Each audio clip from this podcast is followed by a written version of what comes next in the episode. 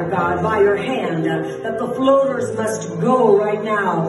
Blurred vision no more. Blurred vision no more. I see. Open up and see. Restore right now. Be restored.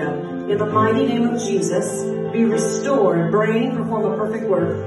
Right It's different. It's clear.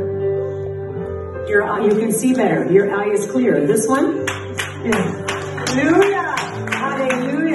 Father. 100%. 100%. I came in tonight to the House of Glory with floaters on my right eye for a couple days now.